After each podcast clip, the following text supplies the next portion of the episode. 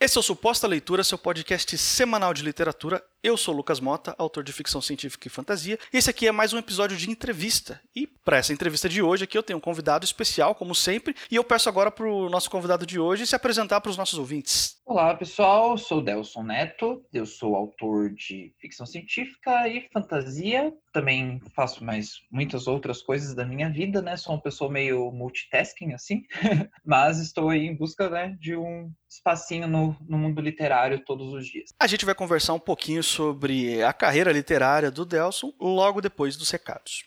E como sempre, aqui no bloco de recados do Suposta Leitura, sempre que a gente tem um convidado ou convidada, a gente dá preferência para as visitas, né? Divulgar os seus projetos e os seus links para os ouvintes. Então, Delson, por favor, tudo que você quiser passar para os ouvintes, essa é a hora. Então, eu tenho um livro publicado, que foi publicado agora em 2019, que chama Diário Simulado. Ele foi vencedor do The Watch, que é o prêmio da plataforma Watchpad. E ele foi lançado pela Plutão Livros. Ele está disponível na Amazon em todas as plataformas digitais para download e para aquisição de vocês. É um cyberpunk com bastante representatividade feminina e LGBT. Então vale dar uma olhadinha, que acho que é o meu trabalho essencial assim para conhecer um pouco da minha escrita. Além disso, saiu no, em outubro uma coletânea da agência MAG, que é a agência literária que eu participo, que é histórias mais ou menos assustadoras, que são histórias de terror, mas não tão de terror assim, com vários elementos de ficção científica. O meu conto é o 1999, que é baseado, é assim, uma releitura de Bruxa de Blair, mais ou menos, por assim dizer. E eu estou em todas as redes sociais, no momento eu estou numa pausa nelas, mas acredito que em breve eu volte. É, o meu Twitter é delcicis, que é a minha rede social onde eu estou mais ativo. Por lá vocês podem saber um pouquinho mais de mim e do meu trabalho. Muito bem, como sempre, todos os links mencionados aqui no podcast podcast vão estar disponíveis aí na descrição do episódio para quem quiser chegar lá mais rápido. Delson, é o seguinte, eu queria começar essa entrevista aqui com você, cara. Tem aquela pergunta padrão que geralmente fazem em quase todas as entrevistas com escritores, mas eu queria desconstruir um pouco essa pergunta. Eu vou começar com uma citação de um escritor, e esse escritor, no caso, é você, porque eu cacei aí na internet as entrevistas que você já deu, e eu encontrei uma fala sua de 2017 que você concedeu numa entrevista pro blog Tomo Literário, e a pessoa perguntou para você como que você tinha iniciado a sua carreira literária. E a sua resposta foi, abre aspas, te falar que ainda não me sinto como se tivesse iniciado de fato. Acho que início é algo meio subjetivo, fecha aspas. E agora eu pergunto para você, quase três anos depois, se você ainda pensa do mesmo jeito ou se você tem uma outra visão do seu começo na, na sua carreira literária. Eu tô me sentindo naquele programa do Faustão, sabe? Quando tem aquela retrospectiva. não, fui pego de surpresa agora. Olha, até quando você citou a entrevista, eu até consegui pensar no momento em que eu tava na minha vida naquela época. E eu sinto que mudou isso bastante. Hoje em dia, se as pessoas me perguntam o que, que eu faço na minha vida, eu já falo que eu sou escritor, sabe? É, não era uma resposta que eu tinha antes, porque parece que a gente sempre tá, tá sujeito a falar qual é o nosso trabalho na carteira, sabe? Na CLT. uh, mas a gente esquece que existe uma coisa que está à frente disso, né? Na nossa área. Então, hoje em dia, eu acho que isso mudou completamente. Eu não sei, eu não me sinto mais que eu estou iniciando. Acho que eu já iniciei, eu já estou em um outro lugar e eu, eu creio que no momento eu estou avançando. Não digo que eu não estou mais iniciando, sabe? Então mudou bastante. Foram três anos bem bem diferentes de mudança de perspectiva, especialmente 2000, final de 2018, começo de 2019, minha carreira mudou muito e eu acho que eu tanto como não não digo comecei a levar a sério, porque eu comecei a levar a sério já faz um tempo, mas eu vejo que as coisas começaram a florescer para mim de um jeito diferente, assim. Ah, cara, eu queria que você falasse um pouquinho sobre a sua publicação, seu livro solo, né? Não, não um conto de coletânea, mas o seu livro solo publicado mais recente, que é o Diário Simulado pela Plutão. O Diário Simulado, ele foi. Ele. Até hoje eu estava conversando com, com um amigo meu sobre o livro. Ele era um livro que se tornou outro, na verdade, né? A, toda a história começou no final de 2016. Eu tive uns desentendimentos editoriais aí, aquela coisa que a gente né, quando não conhece direito o mundo literário, a gente se enfia. E aí surgiu um edital de publicação de Cyberpunk. Até, no fim, acabei dispensando a, a proposta da, da editora para mim, enfim, na época, que a proposta era você escrever um livro, uma novela ali, né, até 30 mil palavras, com a temática de Cyberpunk, e o melhor seria escolhido para ser publicado. Então, a história aqui era o Diário Simulado inicialmente, se chamava Shura, Nada é Real, que foi baseado no álbum de uma cantora, que o nome é Shura, que o nome nome do CD dela é Nothing is Real, né? Que é literalmente nada é real. Em que um dia eu tava voltando de ônibus, assim, ouvindo esse CD, eu tive aquele insight em que eu tive que descer do ônibus e começar a escrever imediatamente. E eu comecei, então, o primeiro esboço dessa história. Aí essa editora me chamou e tal, publicar o livro, acabei dispensando. E eu pensei, bom, por que, que eu não tento melhorar isso daqui, né? Acho que 30 mil palavras é pouco pro tanto que eu queria falar sobre. De início eu comecei a escrever, na verdade, uma prequel do que era aquela história que enfim se tornou o diário simulado, né? Juntei as duas coisas. O diário simulado ele bebe de todas as fontes possíveis do, do gênero cyberpunk, então você vai encontrar bastante referência lá de Ghost in the Shell, de Neuromancer, Matrix, tudo isso envolvendo simulação e realidades virtuais, mas num panorama ao mesmo tempo em que tem uma perspectiva do futuro, do momento que a gente vive agora, ele também tem essa vibe retrowave, assim, pensando o como seria o nosso presente se ele fosse o futuro que visualizavam há uns 30 anos atrás, né? Que evidentemente não foi, né? tipo, a gente chegou no ano de Blade Runner e as coisas não estão como eram naquela época, mas eu sinto que ao mesmo tempo também estão. Né? É, o fala muito sobre simulação, mas uma perspectiva de que talvez a gente esteja o tempo todo simulando em pequenas coisas, seja no celular, seja no computador. A gente não está sempre vivendo a nossa vida como ela é, né? Parece que existe uma obrigação da gente ter um escape. E o livro fala muito disso. A personagem, ela tem uma vida bem atribulada. Ela pretende é, se tornar policial militar da cidade de Nova Ávila para conseguir ganhar mais e conseguir sair de casa. E ela está sofrendo diversos problemas na casa dela com a relação com a mãe. Ela tem uma tia que é uma inquilina chata para caramba dela, assim, que é, não, não paga o aluguel e tal, e ela tá com as contas é, se acumulando. E então ela pretende fazer isso, que sempre foi o sonho dela, e ela vê como um escape da vida que ela vive no momento. E dito isso, ela também tá passando por problemas com a namorada. A namorada dela tá mais sumida do que dentro do relacionamento. E nessas idas e vindas, ela acaba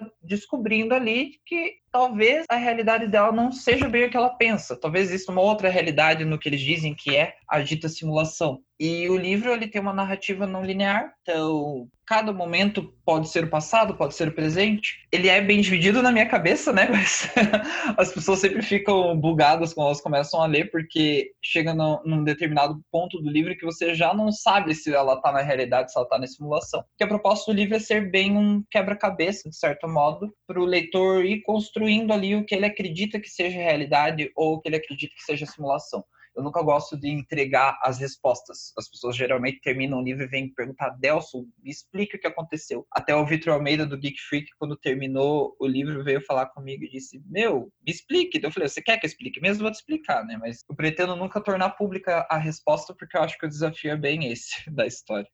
Você mencionou aí agora há pouco que você tinha publicado originalmente o livro no Wattpad, chegou até a ganhar um prêmio da plataforma, né? E agora, no ano de 2019, no passado, você foi, publicou o livro por uma editora, pela editora Plutão. O que, que representa para você essa trajetória do livro? O Wattpad é uma plataforma 100% independente, mas que te deu um reconhecimento, e depois ir para Plutão. Como que você enxerga isso? Olha, é, eu sempre enxergo a trajetória do Diário Simulado para mim foi um meu próprio retorno de algo que eu sempre acreditei, que é você deixar o livro esperar o momento certo. É, é a dica que eu sempre dou para todo mundo que está começando, que acabou de publicar o primeiro livro no Wattpad ou em alguma outra plataforma, e daí já começa a surgir aquelas propostas cabeludas de editoras, ou a pessoa mesmo geralmente começa a se desesperar porque quer ver o livro impresso ou quer ver o livro lançado e tal. Eu vejo que a trajetória do diário para mim trouxe isso. Ela trouxe um entendimento de que a história precisa esperar e de que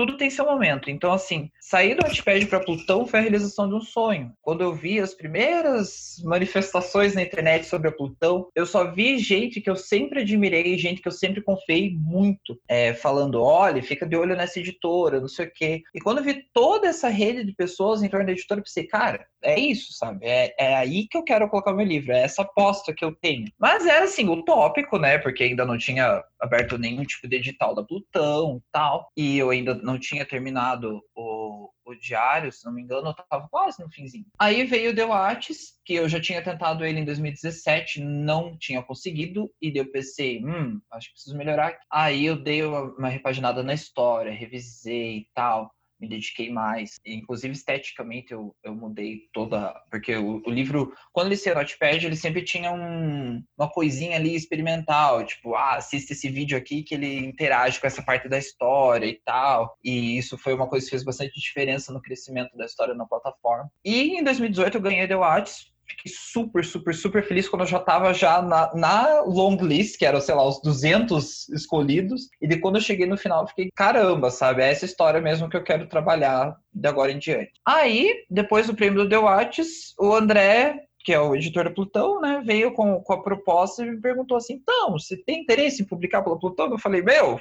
é lógico, seria louco se eu dissesse que não, né? E aí, no ano passado, a gente fez todo esse trabalho super detalhado com o livro e foi muito legal, é, desde a parte de edição mesmo da história, a gente, é, o André pediu para fazer um conto especial, porque como já tinha um, um, bastante leitor do, do livro, a gente não mudou muita coisa, mas ao mesmo tempo as pessoas que já leram iam querer, não sei se ler de novo, mas iam querer um material novo ali, né? Aí o André pediu para escrever um conto, eu escrevi um, um conto que fica ali no final do livro, que ele se passa alguns momentos antes do diário simulado em si, mas ele se passa em São Paulo e tal, então, tipo, bem legal. E para mim foi uma realização e tanto. Eu acho que foi o pontapé que eu precisava para tipo chegar de vez no mercado e falar assim, é isso que eu quero fazer. Olha, esse aqui sou eu, essa é a minha história, leiam por favor, sabe? Você comentou aí também, e eu sei que recentemente, né, você passou a integrar a agência Mag, você começou a ser agenciado por, por eles, que é uma agência, para quem não sabe, uma agência literária especializada em fantasia e ficção científica aqui no Brasil. E a figura do agente literário sempre foi um negócio raro raro e extremamente concorrido no Brasil. E você está fazendo parte disso agora, né? E você acha que o nosso mercado está mudando aos poucos? Você acha que a gente está amadurecendo? Olha, eu acredito que sim. Quando eu, eu, eu, olha, eu sempre escrevi, mas que eu comecei a enxergar aquela coisa assim, existe o mercado literário, existe uma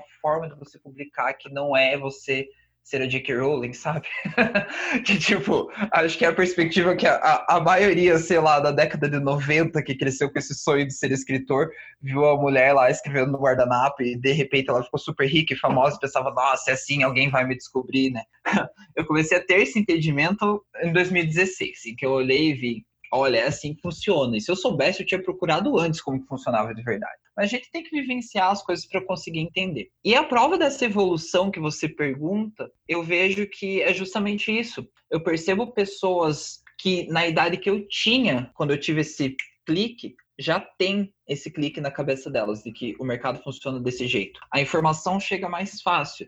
Principalmente no Twitter, né? Eu sempre falo do Twitter porque eu acho que ele é uma rede social fantástica no, no alcance que ela tem, em como uh, o contato ali é muito mais orgânico do que Facebook, você perguntar num grupo. E ali no Twitter, o mercado literário está vivo, sabe? Você sente ele acontecendo, você sente como as coisas são, você pergunta para um autor, você tem uma dica de como pode ser tua trajetória. Então eu sinto que está evoluindo bastante. A gente ainda não tem, nós temos muitas agências literárias, mas eu sinto que agora aí na, na onda da MAG, de outras agências de estão surgindo agências com mais possibilidades, com portas mais abertas. Eu sempre tive como sonho ter isso de de ter um agente literário. Eu pensava, cara, quando eu chegar no momento de ter um agente literário, que eu sei que eu tô fazendo um negócio da forma como eu quero. Só que sempre foi muito difícil, sempre teve, existiu uma muralha muito grande. Quantos e-mails eu não mandei para agência literária com o próprio diário simulado e que simplesmente não tive nenhuma resposta. Não era ainda o que eles queriam, ou sei lá, é, tem propostas diferentes. Então eu sinto que a gente está evoluindo sim para um mercado com portas mais abertas para você construir a tua trajetória, sabe?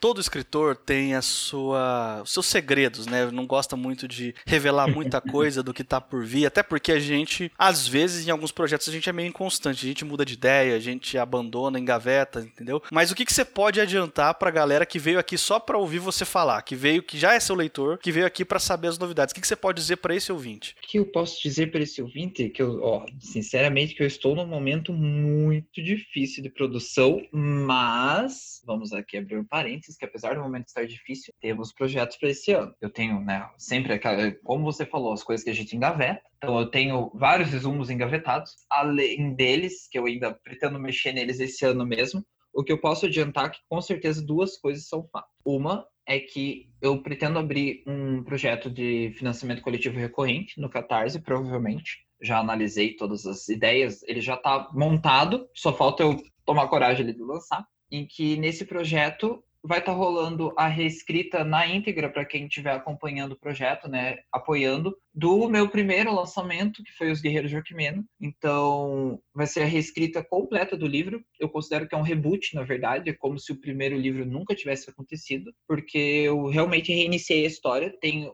os elementos primordiais ali que quem leu conhece, mas é uma história para um novo público e para um novo Delson escritor também. E além disso, vai ter também nesse financiamento uma newsletter que vai ser uma história que vai ser construída ao longo dessa newsletter de ficção científica. A princípio, sobre um aplicativo de conhecer possíveis namorados lá no futuro, assim. Então, eu não posso falar muito ainda porque ainda estou desenvolvendo certinho a ideia.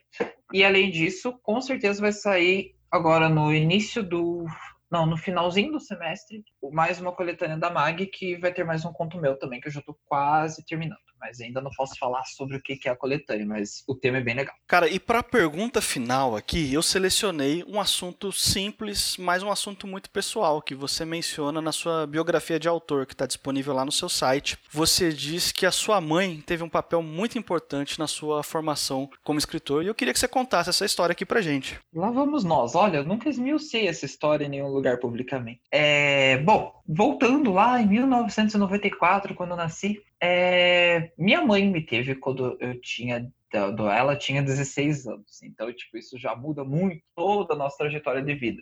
A gente sempre teve uma relação muito próxima, porque ela ela era uma adolescente, eu crescendo ali e tal. Então, quando a gente chegou ali na minha pré-adolescência, a gente tinha uma idade ali que, sabe, muito do nosso universo ainda conversava. E um pouco antes disso, né, durante minha infância, minha casa sempre foi rodeada de livros, porque minha mãe ficou sem estudar, ela ficou me criando ali até os cinco anos, mais ou menos, daí depois eu já fui para a escola. Porém, ela virou um rato de biblioteca pública. Então, assim, a biblioteca pública aqui do Paraná era tipo minha segunda casa. A gente ia para o centro e era o passeio do centro era ir para a biblioteca. Ela se tornou super especialista em Segunda Guerra Mundial, foi um assunto que ela mesma procurou, então ela leu quase tudo que tinha lá, a gente tem muita coisa em casa de Segunda Guerra. E junto com isso, ela ia lá procurar os assuntos dela, ela me deixava ali ou ficava junto comigo no setor de infanto juvenil. Eu li aqueles livrinhos, né, básicos e tal, até começar a ir para Pedro Bandeira, li, é, tenho até hoje os, os primeiros lembranças que eu tenho de livro eu li inteiro, assim, maior, foi O Dinossauro que Fazia Au que é um livro super engraçado. Aí li Droga da Obediência, todos esses clássicos, assim, Coleção Vagalume. Até que chegou um momento que eu enchi o saco de leitura, sabe? Aquela criança que falava, ah, eu não quero ler, não sei o quê. Minha mãe ficava me obrigando e tal. Aí eu ganhei os dois primeiros volumes do Harry Potter. Ela né, que já era um livro mais encorpado e tal. Ela leu para mim o primeiro, né, nós líamos, juntos, até que eu cheguei no segundo e eu não consegui avançar aquela história. Ela pegou e falou: Ah, então você não quer ler? Ela pegou, escondeu os livros de mim, não sei o quê. Eu fiquei super revoltada e acabei indo atrás, porque daí, lógico, né, quando você tira o doce da criança, ela vai atrás. Aí eu li o segundo e para mim, um momento grande de leitura foi num camping que a gente foi. Minha mãe levou o livro para ela ler, eu levei os meus. E eu li lá o Harry Potter Prisioneiro de Azkaban, terminei, fiquei tipo, meu Deus, quero ler agora outras coisas além de Harry Potter. E daí, logo em seguida veio o Natal, eu ganhei outras histórias de fantasia, ganhei Eragon, todos esses livros que estavam no momento. E sempre foi incentivado por ela. E além desse incentivo quanto à leitura, incentivo de escrita. Minha mãe sempre escreveu seja texto, blog, coisas assim. Ela nunca escreveu uma história mesmo, ela nunca teve paciência de sentar e escrever um livro, mas ela sempre tinha os diários dela e tal. Então eu acabei adquirindo esse hábito de ter os meus cadernos e também escrevendo nos meus cadernos, até começar a fazer os meus próprios livros. Eu via que as minhas ideias já estavam crescendo muito. E minha mãe sempre me permitiu ter uma imaginação muito fértil. É, minha mãe e meu pai, né? Mas principalmente ela. Nunca foi aquela mãe que falou assim: ai, não, para com isso, não, não é coisa para você, blá blá blá. Ela sempre permitiu. No tanto que chegou um momento em que eu, eu tava tão criativo com isso tudo e com toda essa influência que até as primeiras histórias surgiram de brincadeiras que eu fazia sozinho comigo mesmo no meu quarto. Era um RPGzão, basicamente, em que eu interpretava todos os personagens. E ficava lá pulando o dia inteiro no quarto, jurando que tava com uma espada na mão e tal. E aquilo lá começou a crescer e eu pensei, nossa, eu preciso escrever sobre isso, porque não vou guardar tudo isso na minha cabeça. Eu tenho todos os cadernos até hoje que minha mãe guardou tudo, cada mudança de casa a gente guardava, sempre foi muito especial. Assim. E essa foi a maior influência. Ela acho que deu o, todo o respaldo que eu tenho de, de escrita veio dela, assim, com toda certeza. Tanto que quando os livros se concretizaram, ela falava, nossa, caramba, era o livro de uma história que você brincava, sabe? Então foi muito importante, e é muito importante até hoje. Ela ainda não leu os livros que eu publiquei atualmente, que a gente vive num ritmo de vida muito frenético, assim, com a escola, né? Ela é coordenadora pedagógica e tal, mas ela tem muito orgulho de tudo e sempre tá me apoiando em todas as coisas e eventos e já foi comigo para tudo que é canto quando eu ainda não trabalhava e não tinha meu próprio dinheiro. Então, certamente a história teria sido outra se não tivesse todo esse companheirismo delas. E estamos chegando ao final aqui de mais um podcast. Se por um acaso esse aqui é o primeiro suposta leitura que você está ouvindo, eu quero te lembrar que esse aqui é um podcast semanal. Toda quarta-feira sai um episódio novo sobre algum livro ou algum tema relacionado ao universo literário. Cada episódio tem em média 20 minutos de duração, então é bem fácil, bem rápido de ouvir, bem fácil de apresentar para os amigos. Você pode assinar o nosso feed no agregador que você quiser. A gente está disponível em todos, incluindo o Spotify. Se preferir, tem um link para tudo isso daí na descrição para facilitar a sua vida. A gente está nas redes sociais, Twitter e Instagram é suposta leitura. E se você quiser mandar e-mail para a gente é supostaleitura.gmail.com. Eu sou o Lucas Mota, você me encontra encontra no Twitter e no Instagram no arroba mrlucasmota. Bom, eu sou o Delson, né? Sou autor e temos aí as minhas redes sociais, que tem o Twitter, que é arroba Delcices, e o meu Instagram, que é arroba Delson Neto, que esse é o meu Instagram profissional. Lá vocês podem encontrar mais sobre os meus trabalhos. E até semana que vem.